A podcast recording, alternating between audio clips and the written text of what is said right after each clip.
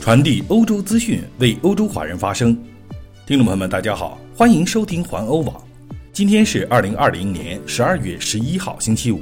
我们在荷兰为您播报。下面请听环欧每日播报。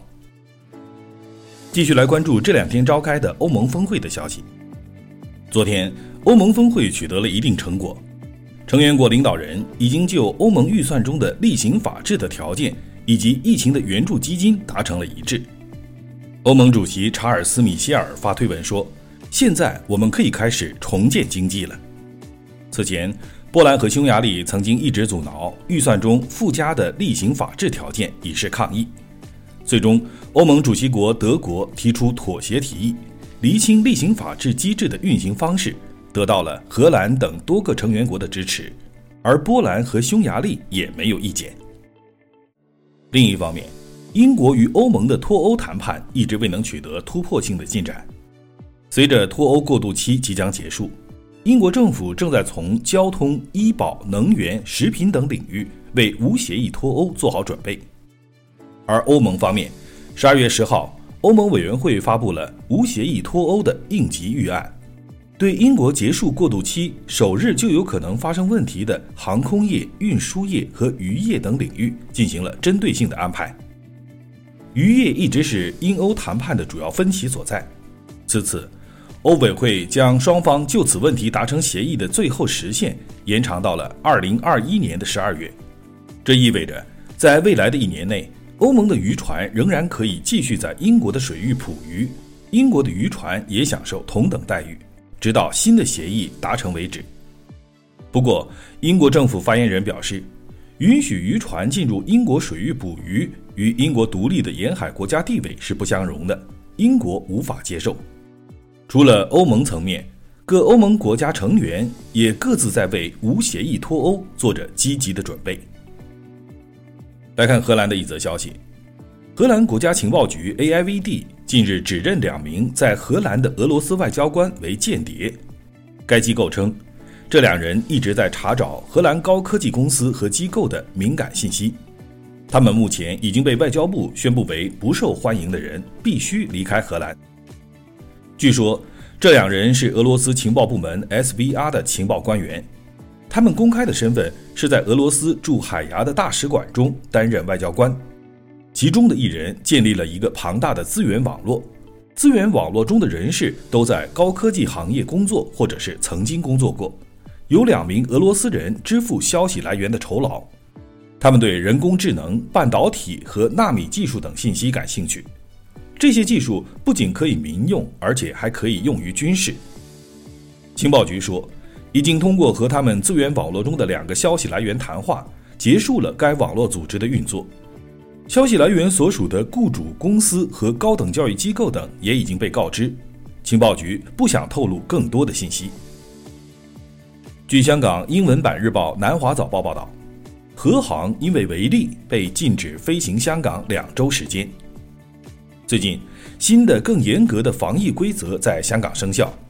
如果证实有乘客已经感染了新冠病毒，航空公司将受到惩罚。据该报称，尚不清楚和航具体是如何违反了最新规定的。荷兰卫生部说，一名和航的乘客不能满足要求。但没有透露具体的细节。飞行禁令于十二月四号生效，一直持续到十二月十七号。据南华早报报道，和航是第一家因为违反规定而受到处罚的航空公司。基于乘客的隐私，该航空公司拒绝向媒体发表评论。继续来关注疫苗方面的消息，药物公司赛诺菲和格兰素史克在研发新冠疫苗方面遭受到了挫折。疫苗在老年患者中的效果不及预期，导致了发布日期的延误。这种疫苗现在要到二零二一年年底才能够使用。此前，荷兰还订购了一千一百七十万剂这种疫苗，按原计划应该是明年第三和第四季度交货。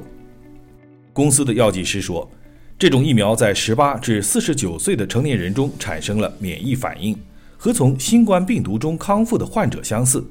但是在老年人中，免疫反应较弱。新的实验将于明年的二月份开始，其中还将该疫苗与已经获得批准的新冠疫苗进行比较。如果结果是肯定的，则可以在明年的下半年要求当局批准。这将导致营销活动推迟到二零二一年的第四季度，而先前的目标是明年的中期。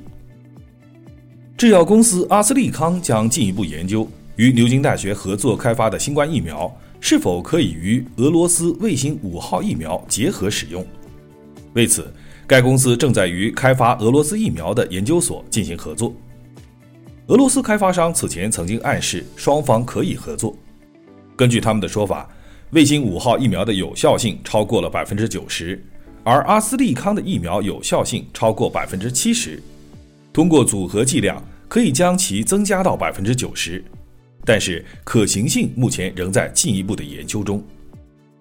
继续来关注疫情的消息，在过去的二十四小时内，德国再次记录了新冠病毒感染的创纪录数量，有两万九千八百七十五人病毒测试结果呈阳性，再创新高。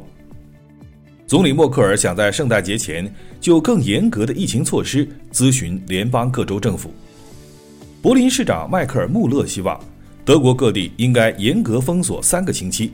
据他说，零售贸易店铺都应该关闭，因为在购物者中很容易发生感染。因此，穆勒希望十二月二十号圣诞节前封锁生效。在比利时，疫情大流行期间失业超过两个月的任何人。每天都将获得十欧元的补贴。近日，比利时的经济和就业部长德马涅宣布了这一消息。比利时中央政府总共将拨出1.8亿欧元用于这项援助计划，这将使超过40万名的员工受益。以上就是今天的环欧每日播报，我是郑军，期待您每天关注环欧网为您带来的欧洲最新资讯。明天见。